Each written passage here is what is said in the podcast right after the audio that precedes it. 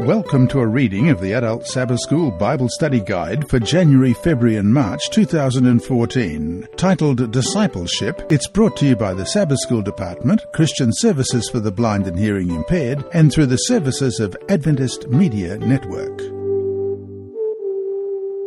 Lesson 11 for March 8 to 14 Discipling Spiritual Leaders. Sabbath afternoon, March 8. Before we start, let's pray. Our Heavenly Father, we thank you that each of us has been called to be a disciple, a follower, a spreader of the good news. And as we open your word this week, we pray that your Holy Spirit will guide us. May your word come alive, that it may be alive in our lives, that we may want to and be able to share the love that comes through the life and ministry and death and resurrection of Jesus Christ. We pray in his dear name. Amen. Our memory text this week is Luke chapter 6, verses 12 and 13. Now it came to pass in those days that he went out to the mountain to pray, and continued all night in prayer to God. And when it was day, he called his disciples to himself, and from them he chose twelve, whom he also named apostles. While Jesus was ever active in making disciples, he recognized that his earthly sojourn was short. Therefore, he invested himself in the training of disciples to continue the work after he left. He was both their master teacher and their master trainer. While teaching and training are obviously related, teaching usually connotes the impartation of knowledge, whereas training suggests formation or qualification through practice and discipline. The disciples' preparation for leadership certainly involved the receiving of knowledge, but spiritual growth was uppermost. They needed an experience in the things of God, of faith, of hardship, of sanctification, and of self sacrifice, along with an intellectual understanding of doctrine and theology. Knowledge alone was insufficient preparation for the rigorous challenges ahead. Jesus gave them both.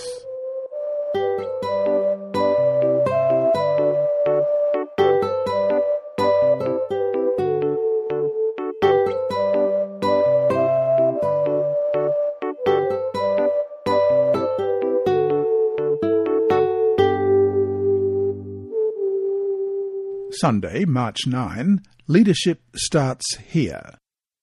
Christ's earthly sojourn was relatively brief. Therefore, the training of disciple makers was imperative. Who should be selected? How many should be chosen? Jesus' disciples doubtless numbered in the hundreds. Should everyone undergo mass education? Christ understood that leadership was effectively cultivated within small groups, not mass produced through lectureships limited numbers would be chosen for Christ's initial graduating class. Question. Study Luke chapter 6 verses 12 to 16. What did Jesus do before he chose his disciples and why was that so important? Luke 6, verse 12. Now it came to pass in those days that he went out to the mountain to pray, and continued all night in prayer to God. And when it was day, he called his disciples to himself, and from them he chose twelve, whom he also named apostles Simon, whom he also named Peter, and Andrew his brother, James and John, Philip and Bartholomew, Matthew and Thomas, James the son of Alphaeus, and Simon called the Zealot, Judas the son of James, and Judas Iscariot, who also became a traitor. Choosing effectively required advanced wisdom. Jesus approached his heavenly Father through prayer to acquire that wisdom. Likewise, prayer should precede the selection of leadership candidates in 21st century disciple making. Since Christ apparently believed that he needed extensive prayer in order to obtain the wisdom required, how much more should today's Christians petition for divine wisdom when choosing those charged with overseeing the progress of the Great Commission? Having chosen twelve, Jesus designated them apostles, his commissioned representatives invested with spiritual authority. The larger group of disciples witnessed this ordaining or commissioning with no apparent jealousy or negative feelings. Later, Jesus would commission larger groups of 72 and perhaps others not recorded within Scripture. The twelve apostles, however, retained the identity of those most closely associated with Jesus. They shouldered the largest responsibilities and therefore required the most extensive training and commitment. This arrangement clearly implies intentional organizational structure among the earliest Christians. Christ spiritually invested the leaders within that organization with capabilities and education commensurate to their assigned tasks. So, to finish today, think through the implications of how much time Jesus spent in prayer. What should that tell us about our own prayer lives? What does prayer do for you?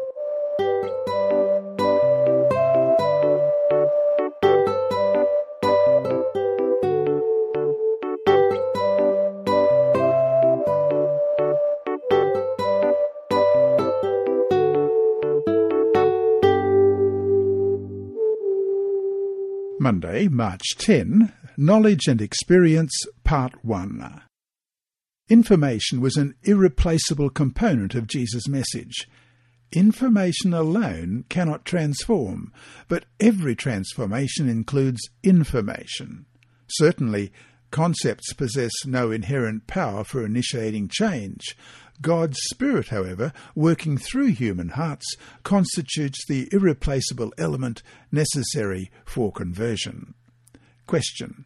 Read John chapter 16, verses 7 to 14. What is Jesus saying here that helps us to understand how limited intellectual knowledge is, in and of itself, in the understanding and experiencing of true Christianity? John chapter 16, beginning at verse 7. Nevertheless, I tell you the truth. It is to your advantage that I go away. For if I do not go away, the Helper will not come to you. But if I depart, I will send him to you. And when he has come, he will convict the world of sin and of righteousness and of judgment of sin because they do not believe in me, of righteousness because I go to my Father, and you see me no more, of judgment because the ruler of this world is judged. I still have many things to say to you, but you cannot bear them now. However, when he, the Spirit of truth, has come, he will guide you into all truth, for he will not speak of his own authority, but whatever he hears he will speak, and he will tell you things to come. He will glorify me, for he will take of what is mine and declare it to you. Biblical knowledge, coupled together with God's divine spirit, form the spiritual combination that transforms individuals and societies. It is for both of these that the disciple maker must strive in faith and study. Christianity highly regards intelligence, thinking, and imagination the existence of reasoned thought throughout Scripture, the tremendous respect afforded teachers within Judaism, and the priceless attention that scribes devoted to preserving ancient writings all testify to the importance of knowledge. Christianity is not an irrational faith. Nevertheless, certain elements within Christianity have elevated emotion, feeling, and experience above knowledge. This mindset declares that what people believe is relatively unimportant because experience alone is meaningful. Obedience and adherence to specific truths are deemed relatively unimportant. Emotion and religious excitement become the measuring stick for spiritual genuineness. Scripture's very existence counters this mindless fascination with experience. Experience without knowledge becomes a supercharged missile without direction. Conversely, knowledge without experience becomes lifeless and oftentimes legalistic. True, Christian leaders understand the need to cultivate both these elements, not only in themselves, but in those they disciple. So to finish today, think through all the good reasons that you have for your faith.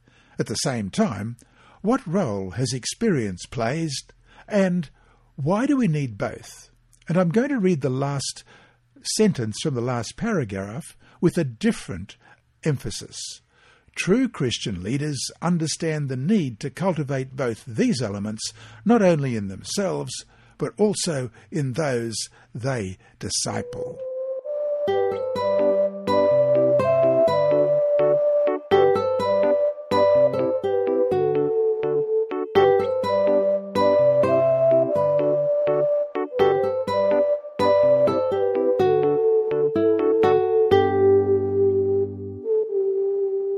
Tuesday, March 11, Knowledge and Experience, Part 2. Question. Read Luke chapter 6, verses 20 to 49. In what ways are both knowledge and experience revealed in these texts? That is, how are they blended here in a way that shows why both are needed, not only in our own walk with the Lord, but in disciple making as well? Luke chapter 6, beginning at verse 20. Then he lifted up his eyes toward his disciples and said, Blessed are you poor, for yours is the kingdom of God. Blessed are you who hunger now, for you shall be filled. Blessed are you who weep now, for you shall laugh. Blessed are you when men hate you, and when they exclude you, and revile you, and cast out your name as evil, for the Son of Man's sake. Rejoice in that day, and leap for joy, for indeed your reward is great in heaven for in like manner their fathers did to the prophets. But woe to you who are rich, for you have received your consolation. Woe to you who are full, for you shall hunger. Woe to you who laugh now, for you shall mourn and weep. Woe to you when all men speak well of you, for so did their fathers to the false prophets. But I say to you who hear, Love your enemies, do good to those who hate you, bless those who curse you, and pray for those who spitefully use you. To him who strikes you on one cheek, offer the other also. And from him who takes away your cloak, do not withhold your tunic either. Give to every one who asks of you, and from him who takes away your goods, do not ask them back. And, just as you want men to do to you, you also do to them likewise. But if you love those who love you, what credit is that to you? For even sinners love those who love them. And if you do good to those who do good to you, what credit is that to you? For even sinners do the same.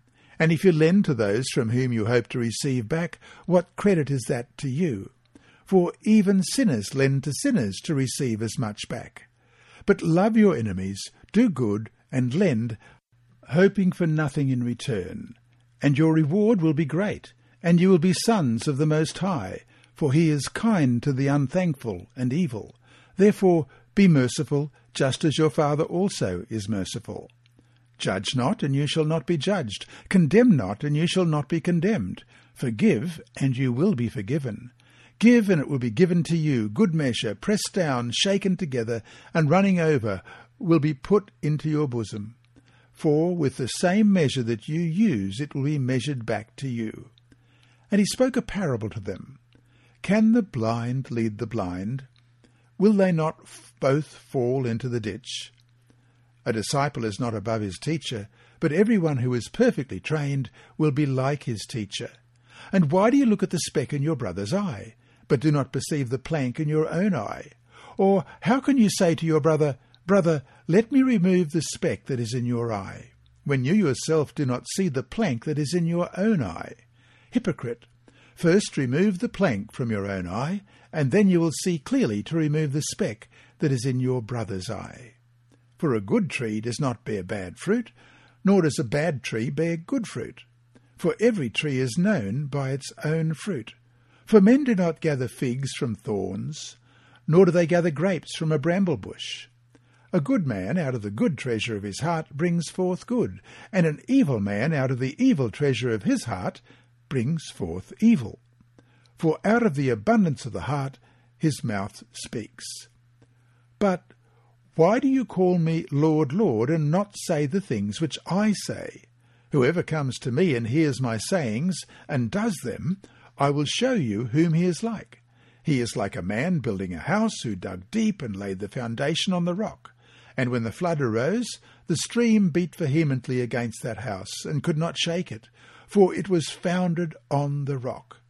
But he who heard and did nothing is like a man who built a house on the earth without a foundation, against which the stream beat vehemently, and immediately it fell, and the ruin of that house was great.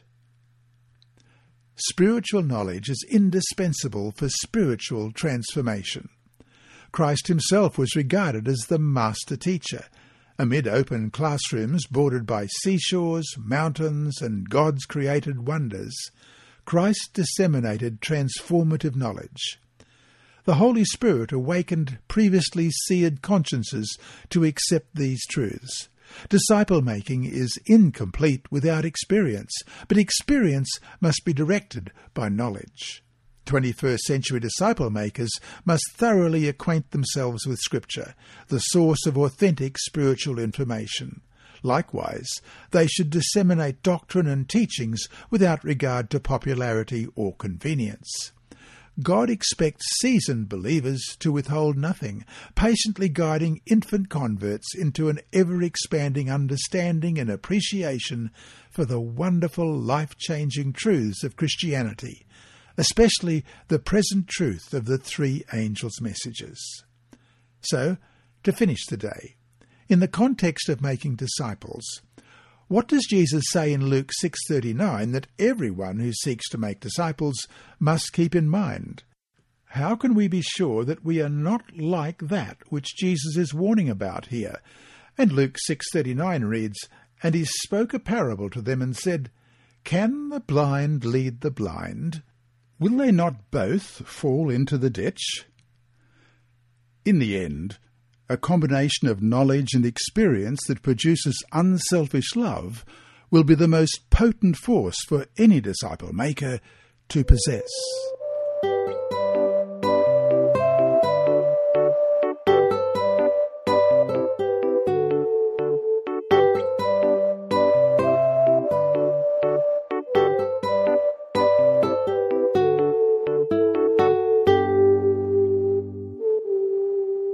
Wednesday, March 12, the early leaders. It's of no small interest and importance that in choosing leaders, Jesus picked from among the humbler, less educated class of people. Christ did not choose the learning or eloquence of the Sanhedrin. Passing by the self righteous teachers, the master worker chose humble, unlearned men to proclaim the truths that were to move the world. These men he purposed to train and educate as the leaders of his church. They in turn were to educate others and send them out with the gospel message. As Ellen White wrote in the Acts of the Apostles, page 17, that they might have success in their work, they were to be given the power of the Holy Spirit.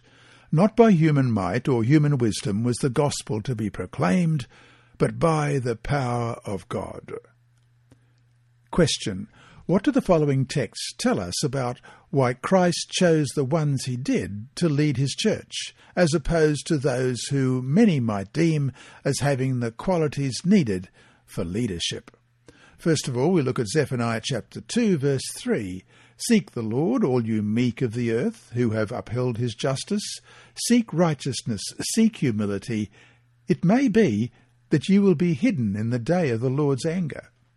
And Matthew chapter 11 and verse 29.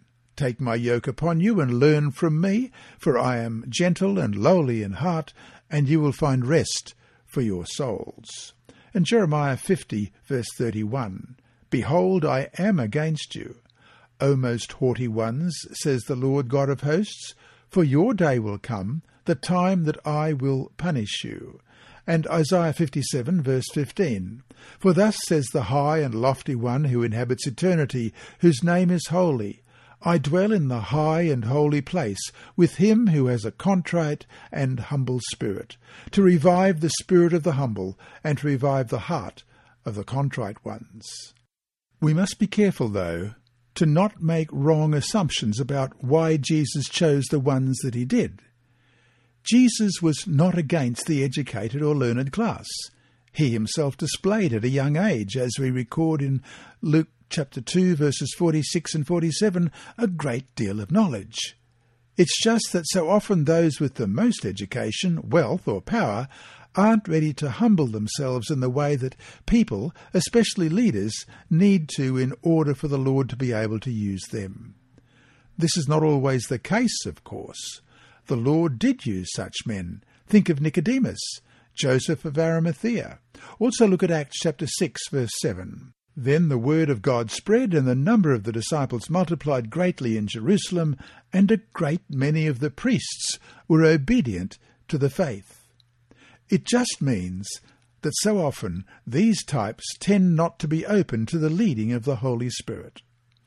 And so, to finish today, read 1 Corinthians chapter 9 verse 19 and Philippians chapter 2 verse 3. What traits are expressed here, and why are these traits so important, so crucial, not just for a leader, but for anyone who professes the name of Christ? How can we learn to possess these traits in our own lives? 1 Corinthians 9:19 For though I am free from all men, I have made myself a servant to all, that I might win the more. And Philippians chapter 2 verse 3 Let nothing be done through selfish ambition or conceit, but in lowliness of mind let each esteem others better than himself.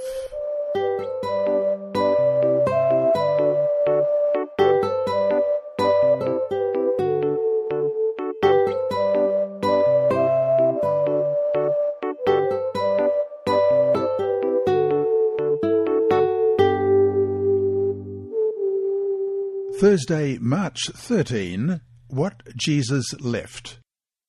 Future generations testify regarding the success of previous efforts. Whenever those efforts generate lasting results, the principles underlying those accomplishments should be studied and replicated. Did Christ's disciple making methodology produce significant outcomes? Of course it did. It changed the world. None of us, in fact, would be reading this Bible study guide more than 2,000 years later were it not for Christ's success in his training of early church leaders. Question. Read Acts chapter 1. What does this first chapter in the formation of the early church show us about the need for God ordained leaders? What were they looking for in a leader? And we'll see that in verse 22. What can we take away from this need for ourselves as we seek the right leaders? Acts chapter 1, beginning at verse 1. The former account I made, O Theophilus, of all that Jesus began both to do and teach until the day in which he was taken up, after he, through the Holy Spirit, had given commandments to the apostles whom he had chosen to whom he also presented himself alive after his suffering by many infallible proofs, being seen by them during forty days, and speaking of the things pertaining to the kingdom of God. And, being assembled together with them, he commanded them not to depart from Jerusalem, but to wait for the promise of the Father, which, he said, you have heard from me. For John truly baptized with water, but you shall be baptized with the Holy Spirit not many days from now. Therefore, when they had come together, they asked him, saying, Lord, will you at this time restore the kingdom to Israel?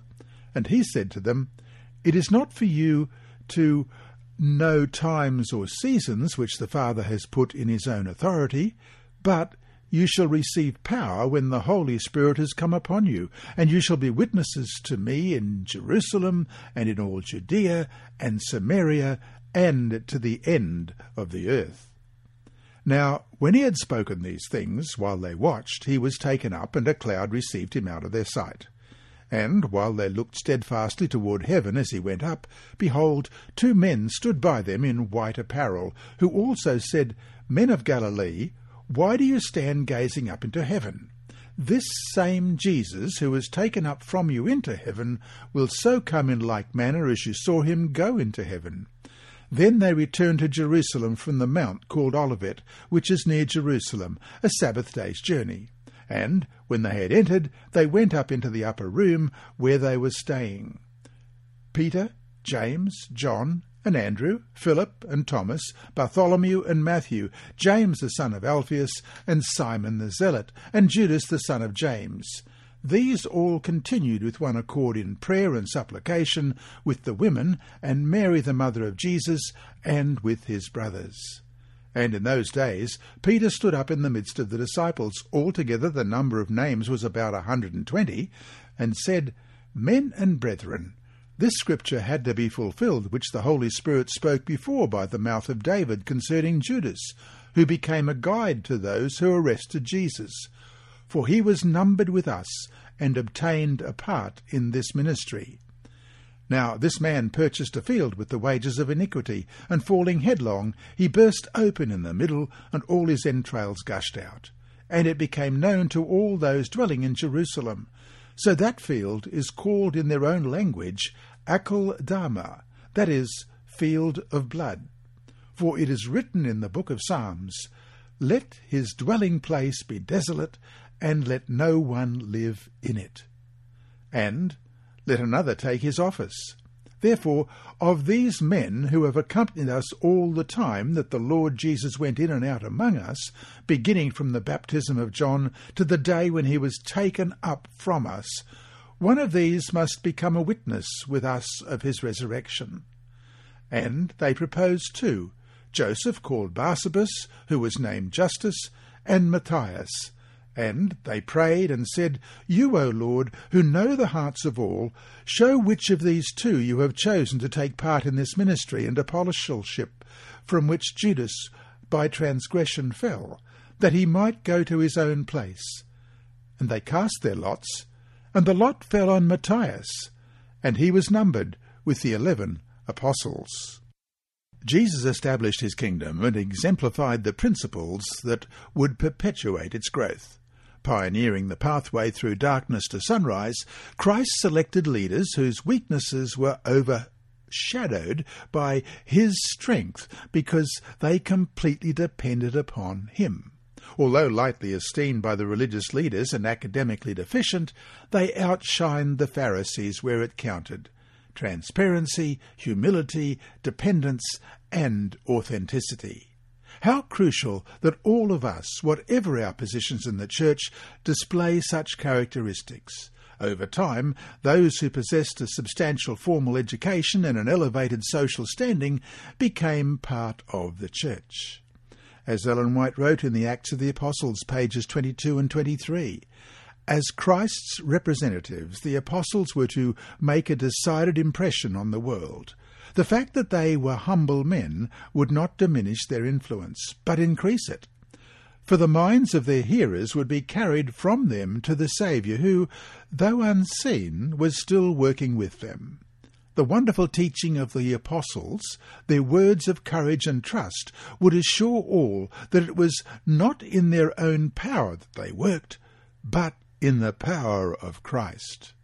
So to finish the day, what do you look for in church leaders and why?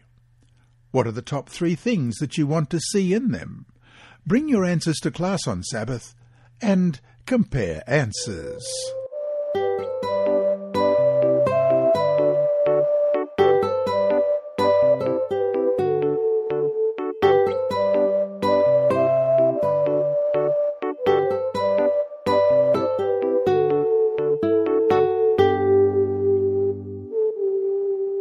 Friday, March 14. From the Desire of Ages, page 351, we read, All over the field of Christ's labour there were souls awakened to their need and hungering and thirsting for truth. The time had come to send the tidings of his love to these longing hearts. To all these the disciples were to go as his representatives the believers would be led to look upon them as divinely appointed teachers, and, when the Saviour should thus be taken from them, they would not be left without instructors. On this first tour, the disciples were to go only where Jesus had been before them and had made friends. Their preparation for the journey was to be of the simplest kind. Nothing must be allowed to divert their minds from their great work, or in any way excite opposition and close the door for further labour. And that brings us to our three discussion questions. 1. In class, discuss your answer to Thursday's final question. What can you learn from each other's answers? 2. Read Acts chapter 6, 1 to 6. Why does the incident here reveal one of the reasons as to why the church needs good leaders? Beginning at verse 1 Now in those days, when the number of the disciples was multiplying, there arose a complaint against the Hebrews by the Hellenists, because their widows were neglected in the daily distribution. Then the twelve summoned the multitude of the disciples and said, It is not desirable that we should leave the word of God and serve tables. Therefore, brethren, seek out from among you seven men of good reputation, full of the Holy Spirit and wisdom, whom we may appoint over this business. But we will give ourselves continually to prayer and to the ministry of the word. And the saying pleased the whole multitude, and they chose Stephen, a man full of faith and the Holy Spirit, and Philip, Prochorus, Nicanor, Timon, Parmenas, and Nicholas, a proselyte from Antioch, whom they set before the apostles, and when they had prayed, they laid hands on them. 3. Dwell more on this idea of a balance between experience and knowledge in the Christian life. Is it possible that different people will need different balances? That is, some people will put more of an emphasis on experience than they do on knowledge, while others will focus more on knowledge than they do experience. If so, how can we learn to be sensitive to that difference in our efforts to make disciples? How can we learn that perhaps what we need isn't exactly what others will need? And also look at this text in 1 Corinthians chapter 1 verse 22 For the Jews require a sign, and the Greeks seek after wisdom. How does this text reveal the differences between knowledge and experience?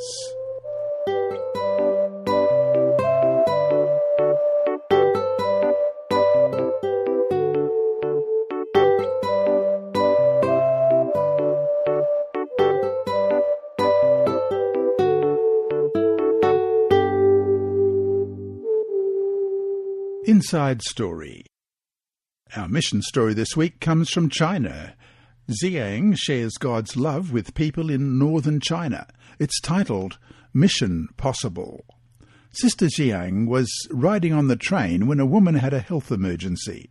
Another woman hurried to help the sick woman, praying over her and crying, You should believe in God. The woman's words remained with Sister Xiang even after she left the train. She searched for a Christian church and found a house church. There she met Jesus and found a peace and a joy she'd never known. But the house church was far from her home, so she organized a house church closer to home and invited people to worship there. She became passionate about sharing God's love with others. Then she met some Seventh day Adventists who showed her from the Bible that the Sabbath was not Sunday, but Saturday. She read the Bible texts again and again until she was convinced that the Sabbath was indeed God's holy day.